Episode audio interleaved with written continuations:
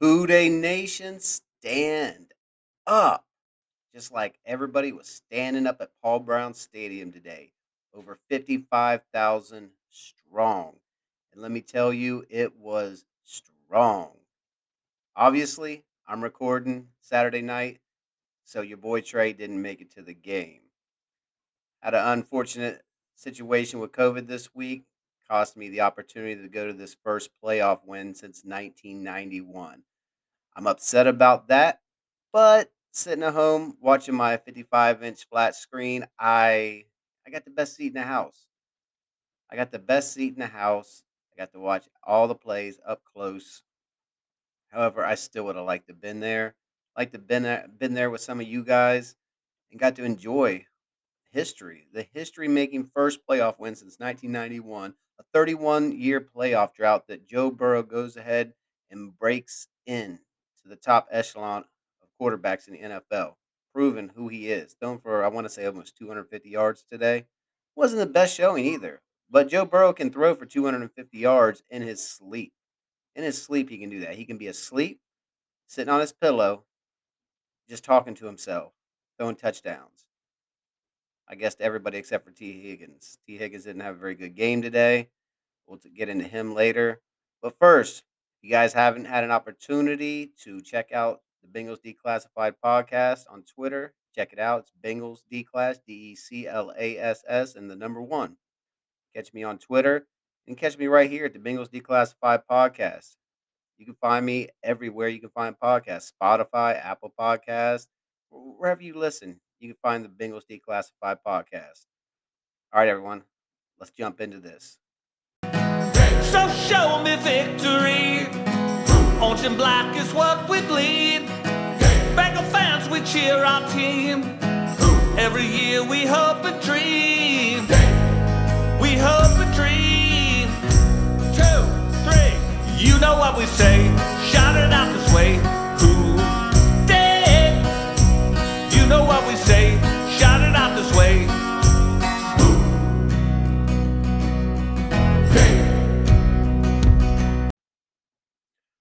All right, this is was a great win.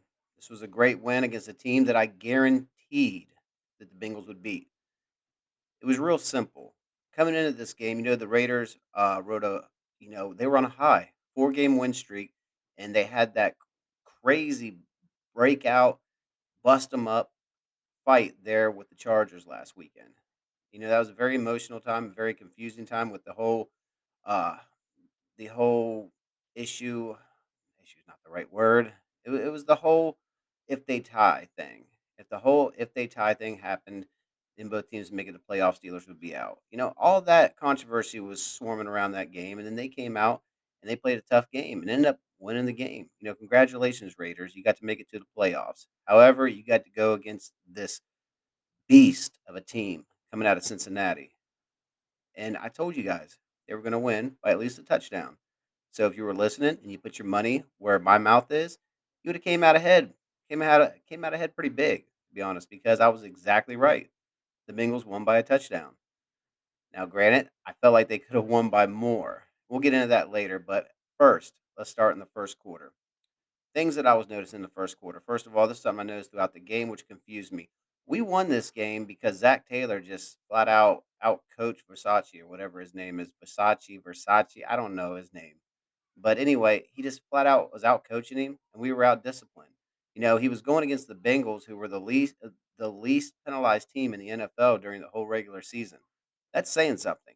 So at least Zac Taylor put together a crew, you know, uh, of coordinators that was able to put together guys on the team that are disciplined.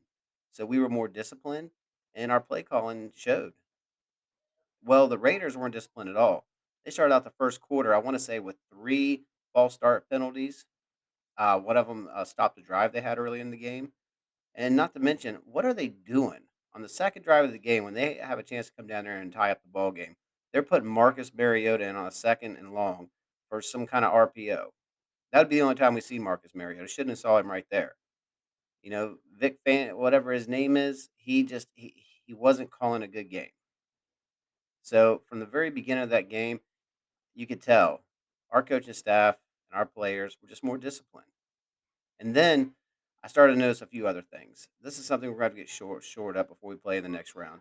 Our linebackers seem to drop coverage weird ways. They don't seem to whenever they have to drop back in any kind of zone coverage, anything crossing in front of them, I noticed that they were confused a lot. I'm surprised that the Raiders couldn't see it. I'm seeing it on my TV screen. If the Raiders would have called some more shallow crossing routes, I think our linebacker corps would have had a lot more issues with them that game. So I don't understand what the Raiders were doing, but thank you very much. Let me give you a round of applause for you guys not doing your job correctly. Appreciate it. But you know what?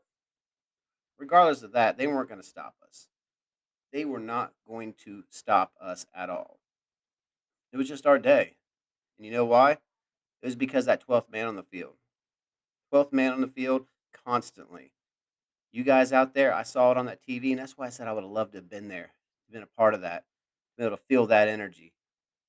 We caused them more issues than they caused themselves. The 12th man in the arena, you guys, you 55 plus strong, 55,000 plus strong. You saw Derek Carr constantly having to come to the line, put his hands over his ears, you know, constantly miscommunication, uh, having troubles commu- having trouble communicating because you guys were out there screaming, doing your job. Granted, you guys don't get paid for it, but guess what? You didn't get paid in money, but you got paid with a playoff victory. Something every Bengals fan, me, you, your brother, your mother wanted. Okay, so you got paid. Now it's time to get a, a little extra pay. It's time to get that holiday pay because now we won and we've got a second round matchup coming up against somebody. Don't know who yet. Anyway, moving forward in that game after the first quarter, you know, I just I noticed so much. I noticed that the defensive line was getting the, the defensive line was getting at him just like I told you guys. Just like I told you guys. Hendrickson and Hubbard needed to, you know, at least apply pressure from the outside to cause Carr problems, and he did. I don't know how many times Carr had to just throw it out of bounds, but I want to say it was at least five or six times because the pressure on the edge was right there, and he had nothing to do with the ball. So we did what we needed to do. The whole game we did what we needed to do, and they did not do anything they were they needed to do to beat us. So I'm really happy with that. You know, stands out of the game. You know, I thought on defense was Jessie Bates. I, feel like he played his heart out. I feel like he did a really good job today. Uh, overall, I really saw. I think that he shined on the defense uh, along with Hendrickson, and I, I, you know, the corners played well. They were staying with guys the whole game. And I, I really think our defense did exactly what they were supposed to do. Very underrated defense who ended up shining when they needed to. That's what I knew they would do. And the offense, we played well. I would have liked to come away with a, a couple, you know, touchdowns early instead of settling for those field goals against the NFL league's worst red zone defense there early. But you know what? Still got the job done. We got the job done, and it and it was amazing. And as the game moved on, I really liked everything I saw, except for toward the end of the game. You know, we're up by a touchdown, and then for some reason, we decide to go. We decide to go conservative. I think it was like a run with Mixon, then maybe like a uh, a short pass, and then a little tr- trick run or something with Ja'Marr Chase. I don't know if that's the correct order, but it was those three plays, and it just looked like we weren't even trying to get the first down. We were just trying to be conservative. You know, Zac Taylor called a great game all the way up to the him and him and Callahan called a great game up to that point, I think. And at that point, you need to go ahead and ice that game. You can't get away with that against teams like Kansas City. Can't get away with that against the Titans. Can't get away with that against the Bills or the Patriots. You're you're going to get lucky and get away with that against the Raiders, but you can't get away with that against other good teams. You need to go ahead when you have the opportunity to put your foot on their throat. You need to go ahead and put the foot down, put the foot to the pedal, put on the gas, and finish that game. And they end up kicking that ball back and giving the Raiders a, a really good opportunity to tie that thing and put it into overtime. And then at that point, what do you have? Then it comes down to a coin flip because now the Raiders have momentum. You really want to kick them the ball in overtime? Yeah, I was very concerned toward the end of that game. And I think a lot of you out there were too because I saw the crowd getting a, a little bit on edge because all it took was them to get in that end zone and they almost did it. Yeah, I didn't like the roughing the passer call when uh, I forget who it was, just kind of bumped into Derek Carr's face and he's like, oh, you know, he puts his hands in the air like something. Nothing happened. Nothing happened there. Okay. But regardless, it just we wouldn't have had to get to that point if the offense would have just finished the game. We have to finish teams. The Raiders, we needed to finish. I don't think we looked we looked our best. Now Ja'Marr Chase, he looked awesome today, boys.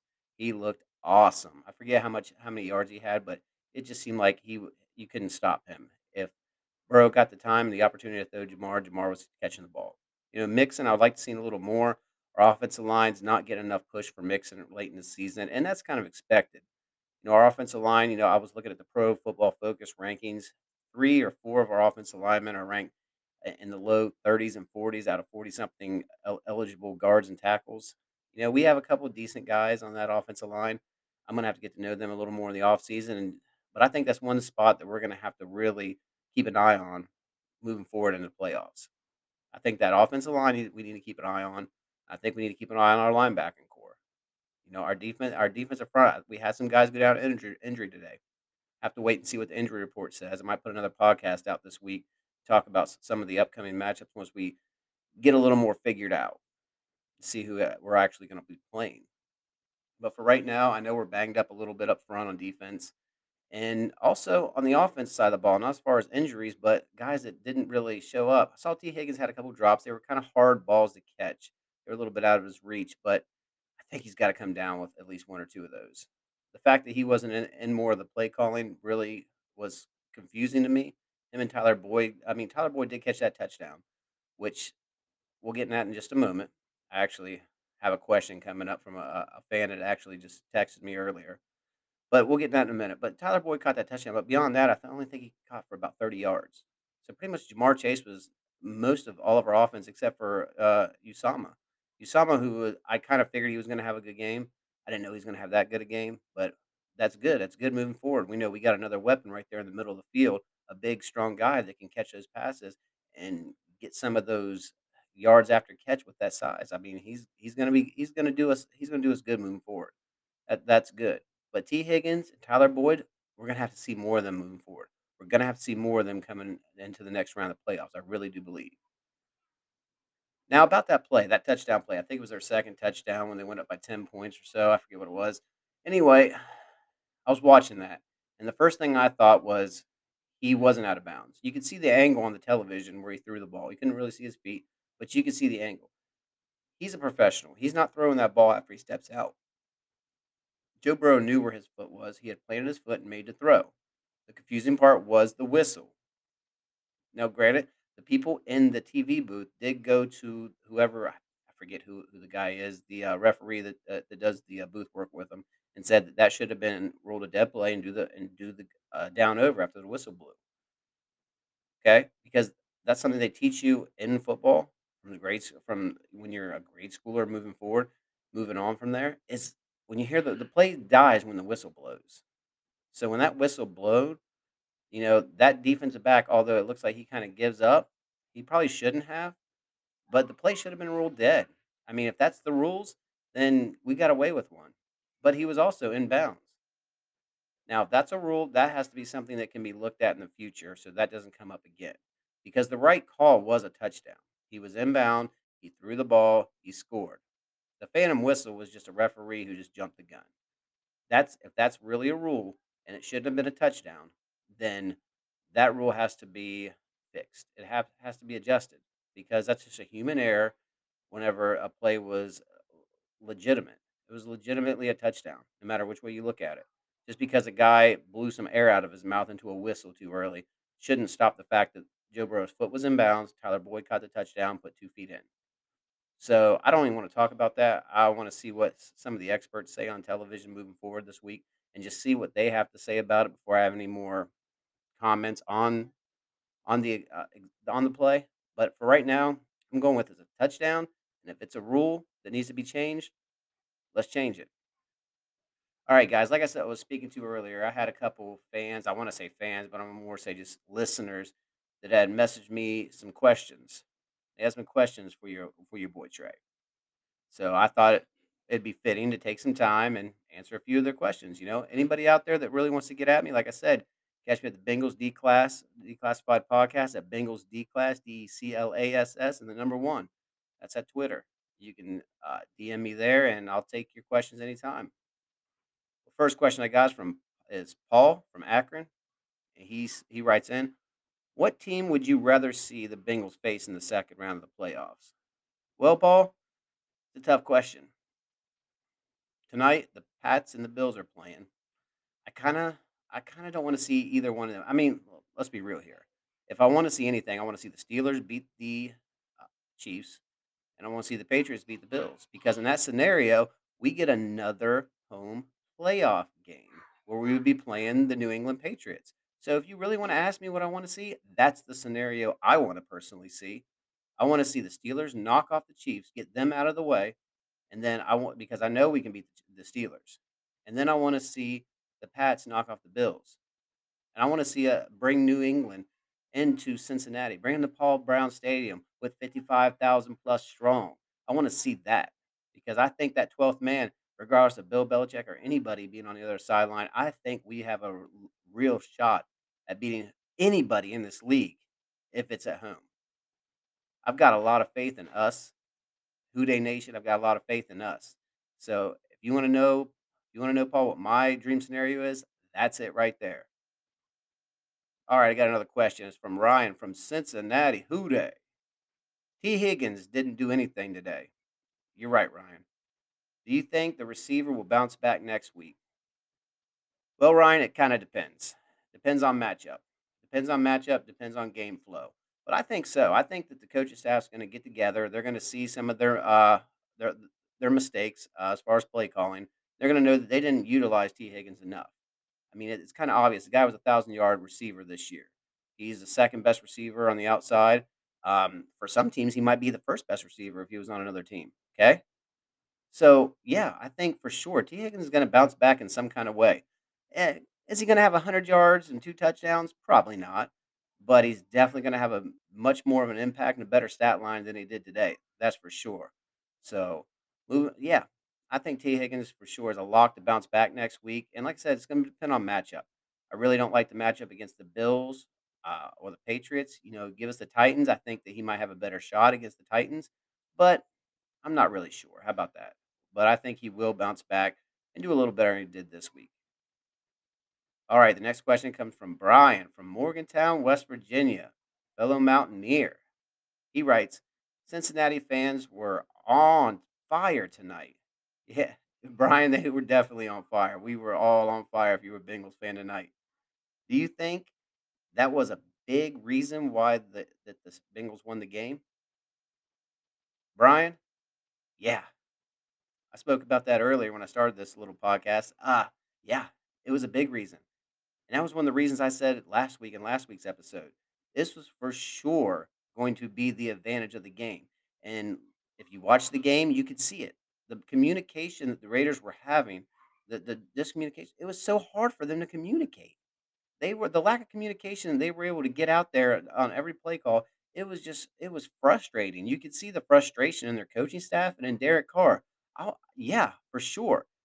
You know, Joe Burrows those touchdowns. Joe Mixon runs for yards. Ja'Marr Chase catches, uh, yards and scores touchdowns. But the Bengals defense, their best defensive player was that 12th man on the field. So, yeah, Brian, for sure, the Bengals, uh, fans were definitely a huge reason why we won this game. Alright, and the last question I got, another Cincinnati native, Andrea. What's up, Andrea? It's your boy Trey. Hit me up at Twitter. You know what I'm saying. I'm single.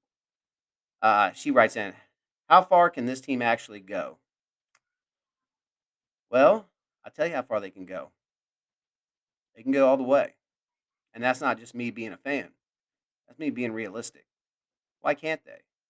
The defense is underrated and is playing, uh, playing well.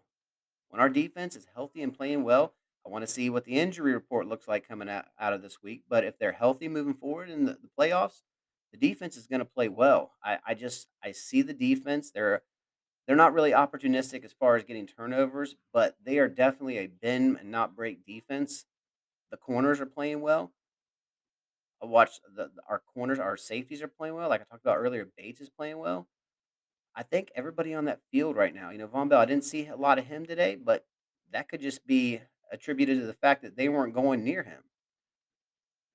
So yeah, I think that the Bengals have a legitimate shot. The if the defense continues to play the way that I think they can play and the way they have been playing, which is, hey, we're not going to allow you to beat us badly. We're not going to allow you to score 30 points. We're gonna you're, you're gonna have to work. If the defense makes them work, guess what? We've got to work. We got workhorses on the offensive side of the ball that we did not see a full offensive onslaught like we usually see out of Cincinnati today against the Raiders.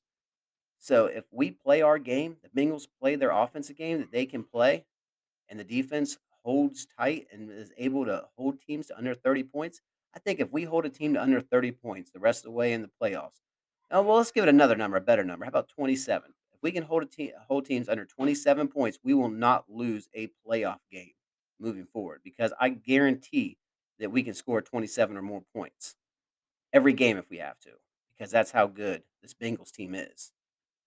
All right, everyone. I'm gonna wrap this podcast up because, like I said, I think I'm gonna put out another one midweek because I want to see what the matchups are gonna be in the second round. But right now, I'm gonna Ickey shuffle my way out. Go take care of my kids. Hopefully, you didn't hear them in the background making noise. But you know what? If you did, uh, who they? I'll tell you who they are. They're my kids. So, congratulations, Bengals fan, on the 31 year drought being broken today. And Bengals declassified out. Catch y'all soon.